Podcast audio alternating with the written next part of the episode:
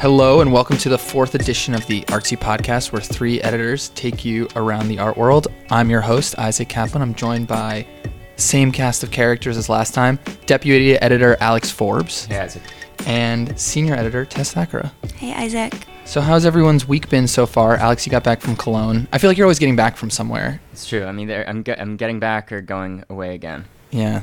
What was Cologne nice? It was nice. Um, I lived in Berlin for a long time, so it was nice to catch up with some old friends there. It was the 50th anniversary of the fair, so that was very exciting. Um, it's a bit of a slow burner of affairs. It takes a little bit of time for sales to percolate, uh, but I think things went well in the end. Okay, that's good to hear. Always good when things go well. Um, Tess, how, how's your week been? Um, meanwhile, I've been wasting away in an attic writing personal essays Oh my god! for grad school, quietly dying. Uh, but So you've, have you so had fun. time to finish OJ Simpson? I have. Okay. We can't. I, I know. Alex I- is like almost there. episodes, That's. can't, can't do we shouldn't go down that rabbit hole. Have you gotten to the glove? I did. It's, Darden. It's the, it is the latex glove over it. though. Yeah, Like, that's- that's. There's no a lot of problems there. That's for another podcast, I think. I think we need a whole podcast about the Marcia Marcia Marcia episode. That'll be Artsy podcast number five. Was that the com- haircut coming one? at you. That was a haircut one. Mm. Yes. But- Wasn't good. Broke my heart. For this podcast, we're going to be taking a look at our 30 emerging artists to watch feature that launched last week. We're going to take a little bit of a look behind the scenes and ask what exactly is an emerging artist. We'll also, you know, find some unexpected themes and dialogues that come out of a list like this in ways we didn't necessarily plan. And we'll have ask the hard-hitting questions like if you were on a desert island, which work from the list would you want to take with you? And then lastly, of course, where we'll share where we will all be drinking white wine in the art world this week, and what we're looking forward to. So, last week, after months of labor scanning fairs, hundreds of galleries, we released our 30 emerging artists to watch this spring feature, an effort spearheaded by artsy podcast alumnus Molly Gottschalk. Lots of diversity on this list. We got 14 countries China, Argentina, Lithuania among them. Um, mediums from performance art to sculpture to virtual reality. Artists from their early 20s to their early 40s. So when you when you have something like that where there's such a range, there's even among ages. I think a helpful question to ask is what is an emerging artist? Because I think a lot of people sort of think of it as like 20 to 27 year old artist who's like in a fair for the first time. I don't know, maybe. I think so. Like young talent coming into the world. But but set them straight, Alex, if anyone does think that. I mean, I think there's there's been a lot of definitions over time. I don't know. I think at this point anybody can be emerging if you're, you know, 20, if you're 80. It's all about just where you are in your career. And I also think that like, you know, every time you put out a list like this, somebody's going to say, "Oh, well, I've known about them forever." But I think there is there's a certain level of momentum we look at when we create a list like this. You know, what what has been building on top of each other um, to make these artists be the ones that you should really pay attention to this season or you know going into the rest of the year Yeah, I mean, I think on one of our earlier lists we had an, an artist who's actually not alive who's emerging, Stano Filko. yeah i think we might have had even two artists that that had passed away on that list Yeah. um, which kind of proves you know again like these are most of the time they're showing with younger galleries in, in both those cases they were and you can emerge from the grave i guess I think that also perhaps speaks to the fact that the cult of youth in the art world is, is maybe on the demise. totally Can you maybe t- like the cult of youth being? Because I'm, I think I'm a part of the cult of youth, so I might have, I might have missed this, this cult happening. when, what, what what would you describe it as? Um, I mean, the idea that collectors are hungering after the next young, hot artist who is straight out of their MFA, straight out of grad school, um, and who's going to be the next kind of market darling. so that like collectors would look to try and find someone really cheap, and then it was, was it a market type thing? Yeah, I mean, I think from like you know between the last economic collapse and um, the slight contraction we're going through now, there was this kind of crazy amount of speculation on young artists where people were coming out of their MFA program, like Tess said, or you know getting discovered by a gallery. Sometimes those galleries shaping that work in a, in a more market friendly way. You know, from one year where it's selling for like 4,000, 5,000. Next year gets brought up by a bigger gallery, 10,000. And a year later, the same work. Let's say it's it's it's gone up 10 to 100 times in value in the past Wow. four years. That's a, yeah. I will say lot. though, I feel like the there are still a lot of young artists on this list, and I feel like there is a kind of gazing into the future with a crystal ball element to this Mm-hmm. where it's like what are the youngest artists producing like what where is art production what direction is it moving in you Right. know which is interesting when we're putting this list together, and I, you know, I'm asking this question knowing the answer. Do we think just about the market? Do we think just about you know art historical canon, or is it is it kind of a confluence of multiple things that we're it's on our mind? I think it's definitely more than the market. I mean, I think the fact that we have so many performance artists, choreographers on this list um, is testament to the fact that we're not just thinking about the market. Yeah, and I think, you know, when we put one of these lists together, we try to bring together a diverse set of perspectives. You know, I, right now, when the market is less hot, I think there are a lot of interesting practices that are coming about, as have happened in mar- t- moments of contraction in the past, Like um, that are less commercial. You know, like like Tess said, the choreographers that are on the list, uh, more installation, more kind of rigorous conceptual art that may take a slightly more accessible bent. So, you know, I think we, we try to follow that trend as well in putting together a list that is meant to represent the kind of cutting edge of what's out there. There are also plenty of artists on the list like Alex Chavez or Heidi Hahn or Jesse Mockrin who, you know, make wonderful figurative paintings, uh, which is, you know, another trend that we're seeing in the market right now that you can go to a gallery or an art fair and buy or on Artsy and buy today and hang on your wall. So I, I think, you know, we try to keep a balance there. We don't want to make it too esoteric. So when we're putting a list like this together, and once again, you know, let's give credit to Molly. Um, there's obviously like a lot of thought that goes into it. She has a you know giant spreadsheet that I'm afraid to look at, and so I don't. and notably put together by our wonderful intern Abigail, course. who also produced the podcast and Let's- called I think 200 Abigail galleries. Kane, that is yeah, I think I think she did an amazing job. the competent Abigail. The competent- yes, that- frequent listeners will, will remember her previous appearance as the competent Abigail. Um, but also, you know, when we're putting a list like this together, obviously there's a lot of thought that goes into making sure we capture sort of, like you said, a snapshot because that takes effort. But I also think that there are kind of interesting dialogues that emerge that we didn't necessarily think about when we were when we were putting together. And one of them that I noticed is between uh, American artist E.J. Hill and German artist Mario Pfeifer. And luckily, just by pure coincidence, Alex, you wrote the profile on Mario, and Tess, you wrote the profile on EJ. And I think one of the interesting things is both of these artists are kind of um, exploring issues of race directly or indirectly. But before we delve too deeply into that, Tess, maybe you could tell us a little bit about EJ Hill because I'm sure a lot of people aren't totally familiar with his work. Yeah, so, well, I should say that he's a current uh, artist in resident at the Studio Museum in Harlem.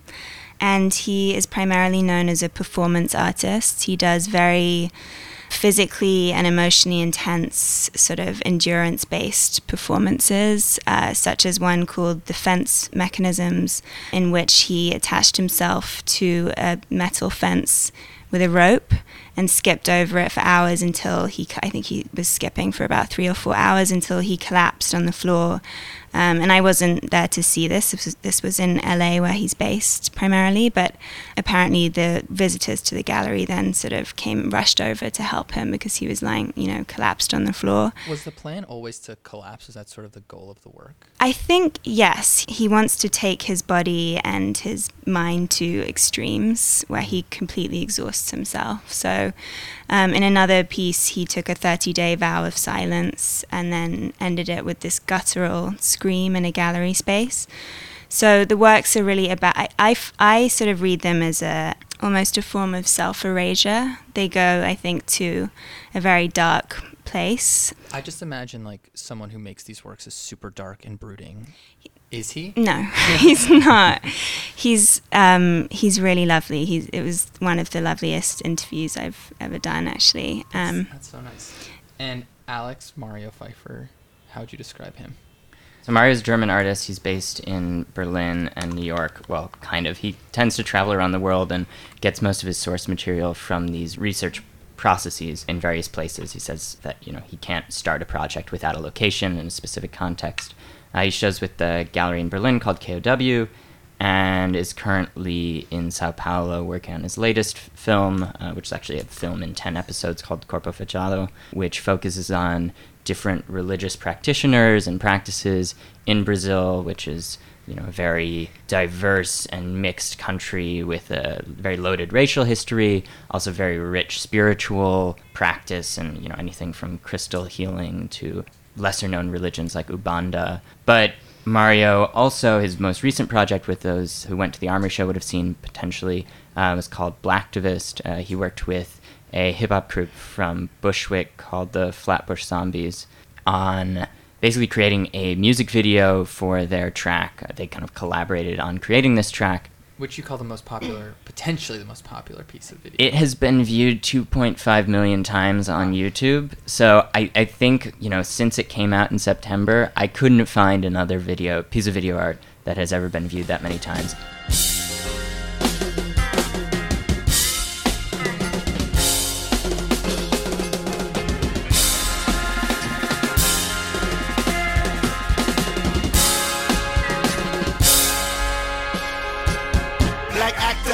On activists. I hold you to LFD, but that ain't for the mattress. Action, bitch, my stroke is immaculate. I send her insane, I'm flashy as an acid trip. Just me and a rusty burner. Ah, ah, ah. Shout out to Smurda, shout out to Rowdy. My mind is cloudy, stay with iron around me like Robert Downey. Don't you doubt me, king like LeBron. Watch me switch my mouth. It puts together all these very loaded images. There's um, footage of Eric Garner meeting his death at the hands of the NYPD. Uh, Robert Downey Jr. is a, there's a clip of him in blackface from Tropic Thunder.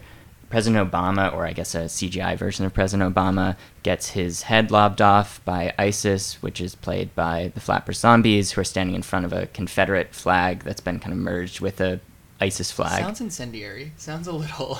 it's in it's incendiary, but it's not. I don't I don't know if it's incendiary. I think it's it's just kind of provocative. And one of the other interesting things in it is he went to the Defense Distributed plant, which is these people that were doing the 3D printed guns that caused this big uproar around like if you can download a gun, then any any felon can have a gun. Mm-hmm. Um, and so he uh, he went there, and, and that's in the two channel version of the video. The music video plays, and then there's also this kind of more slightly more in-depth version and, and looking at especially the defense distributed aspect of, of the video. So you you've kind of said that Pfeifer sort of serves up truths without commenting on it. So yes, he serves up truths about his subjects without commenting on them. So there's no comment in this video. Is that what you mean by that? Well, I think the comment is that of the Flatbush Zombies. So I think mm. you know when I was speaking with Mario, he said he his impetus was to work with rap musicians. He was really interested in, in working with them. He'd worked with um, noted electronic musician Cameron Szegedy on his previous film. So he wanted to make a music video with rap musicians in New York.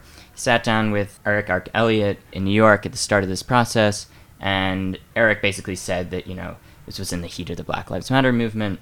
He says, you know what, I'm black, I live in New York, I feel oppressed, that's how I feel, and wants to make that visible. So one of the things that's always interested me about art and, and what I find to be some of the most interesting art that's out there is is times when people are pointing towards something but aren't commenting on it directly. I think. Hmm.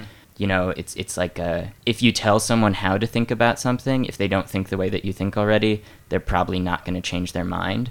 But if you just present things as a series of facts or a series of perspectives, there's a I think personally I think there's a lot greater opportunity to change opinions. Mario's trying, or after he's done in Sao Paulo, he's going to go back to Germany, to Dresden, his hometown, which spawned the Pegida movement, which is a far right Islamophobic movement, and speak with some of the members of that. You know, not transmit their ideas directly as he has done in Brazil and in New York, but again, try to break down their belief system through this very like long conversation method of, of getting to you know the core of, of what somebody's about. Yeah, I think that's an interesting point that you that you mentioned about Mario in that he's sort of like into research and sort of taking maybe more of a distance position from from his subject matters. I mean, EJ Hill in your profile Tess says some very different things. I mean, he's a a black man, he's a queer man, and this is a very yeah. I mean, the two. Him. I think the two practices are very different, very very different in terms of media um, and subject matter. I mean, they you know EJ Hill, although these performances are really I think, an expression of his interior world and very much based on his experiences in the world being black and queer. He's inserting his own body into these performances. There's just a personal aspect to that that is obviously very different from Mario Pfeifer, who's a white man. So, you know, I feel like we also need to acknowledge at this point that everyone in this room is white, especially since we're talking about race. Um, so we are sort of lacking a voice of color in this conversation. Alex, I was, I reading your piece, I think his his practice is super interesting, but I had a few moments of like raised eyebrows, and I wonder. I'm hoping you can assuage some of my doubts. But I just had a question about whether there's an element of hubris here, of sort of going into these communities, and you know, when he said he says something like, you know, speak through me, and I will bring you a global audience, and I thought. Do these religious communities in Brazil want a global audience? I mean, I think he, he works very closely with the communities. He develops a high level of trust over a period of time. Um, one of the things that he was talking about was that there's a lack of trust in the journalistic community there. And as an artist approaching this as an art project, and also, you know, he always gives an artist fee to the people he works with and produces something that they can use. So, for example, in Brazil, you know, these episodes about these various uh, religious practitioners will be given to them to use as promotional materials or otherwise to kind of visualize what they're doing. And I, I think there's an element of research based practice that I suppose someone could say is exploitative, but I, I feel like, you know, art has always taken a flashlight and shown it in the corners of places that like most people who go and experience art don't see and I would find it hard to believe that that's a bad thing to do. If someone was to go and take advantage of somebody and do all these videos and then have a big thing about how all these people are stupid idiots who like you know believe silly things and whatever like that would probably be pretty exploitative be pretty but various uh, you know he says i take everything they say as valid. It may not be true but it's valid and he believes that for them it's it's a reality and that's worth expressing to the world. So if any of our listeners want to actually see some of this work, where would be the best place to do that, Tess? Uh, so the Artist in Residence show opens at the Studio Museum in Harlem in July. I'm not sure of the exact day, but um, I think mid around mid July. So you can Sounds see like a EJ long Hill's. time to wait, but I know. we'll have to- we'll have um, to but EJ Hill will have uh, an installation, a big installation piece, and he will also have some performance works. Though he's keeping them under wraps as to what they will be for Cool. now. And for Mario, So Mario, you can actually go onto Artsy and see an exclusive preview trailer of Corpo Fechado uh, that Mario gave us to give a little sneak peek into what he's been working on in Sao Paulo. The Blacktivist video is available in on there as well and at YouTube all the time. But yeah, and he had he had work at Art Cologne last week. The big show will be in actually in September in Leipzig. Stay tuned. So, let's pretend that we are collectors for a minute and we're coming across this list.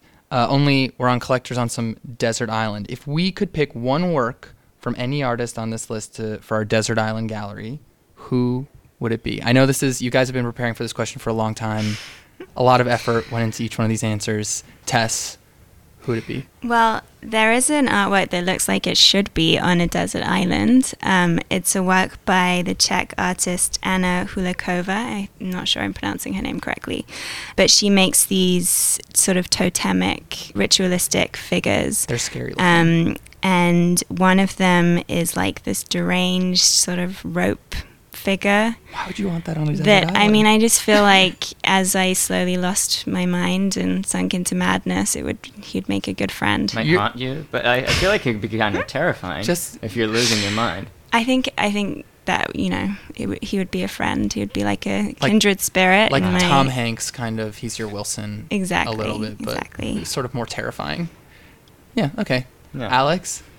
So I think I would take the artist duo Peles Empire uh, because their whole practice is based around repurposing the interiors of this Romanian castle.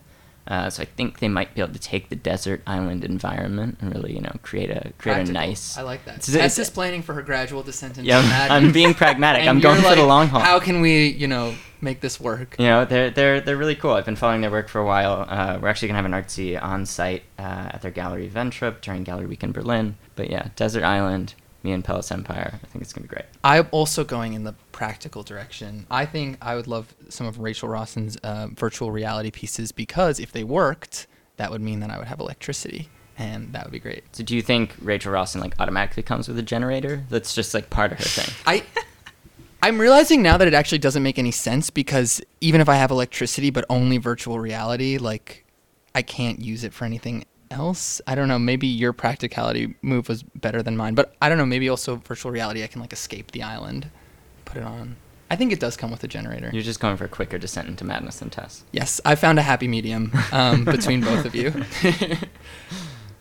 All right, so before we go, where in the art world are you guys going to be drinking white wine this week? Alex, let's start with you this time.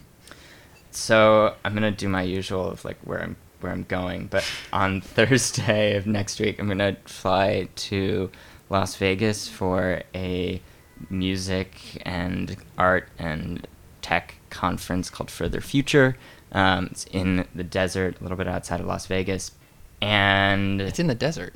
it is in the desert. This is like the- perfect for the desert island artist thing. This is, I, I could bring happening. Peles Empire there. They Yeah. would they would fit right in. So I'm pretty excited about that. I think it's there's going to be a lot of like cultural luminaries and technology luminaries speaking, some exceedingly good music and um, some art too. That sounds really exciting. Is it just one day or It's three days. okay? But you don't stay in the desert, do you? I, yeah, you do. Whoa. In a tent or is it glamping? Well, the, the tents are pretty glampy as, as they are, but uh, no, I think I think of an RV. And Tess, what are you looking forward to? Um, I'm going to go to this, hopefully, going to go to this thing at the Guggenheim, which is, I'm not exactly sure what it is, but it's sort of like a performative lecture thing Okay. um, happening from 9 p.m. till 4 a.m. at the Guggenheim 4 Saturday night, I know, which is like way later than I've stayed up in the last like two years, and I'm not even joking. I, I've um, never been up that late, so I don't know. but it's uh, it's That's dealing with actually a subject that relates not true. That's not true. it's dealing with a subject that relates to our list actually because it's about making art as a collaborative duo. So it's related to the Guggenheim's retrospective of works by Fischli and Weiss, who are the uh, sort of irreverent Swiss artist duo. So as part of this event, they have like Inez and Vinoodh, the fashion photographers, um, Diller and Scofidio, who are an architect partnership, um, Elmgreen and Dragset, all of these major Mhm. um, cultural figures who work in collab in, in we still we're not totally sure what like will there be I think they're performance going on? speaking, and there's people before, like Matthew Barney is coming with one of his a composer that he works Is, with. is there a reason it's so like at these very strange hours?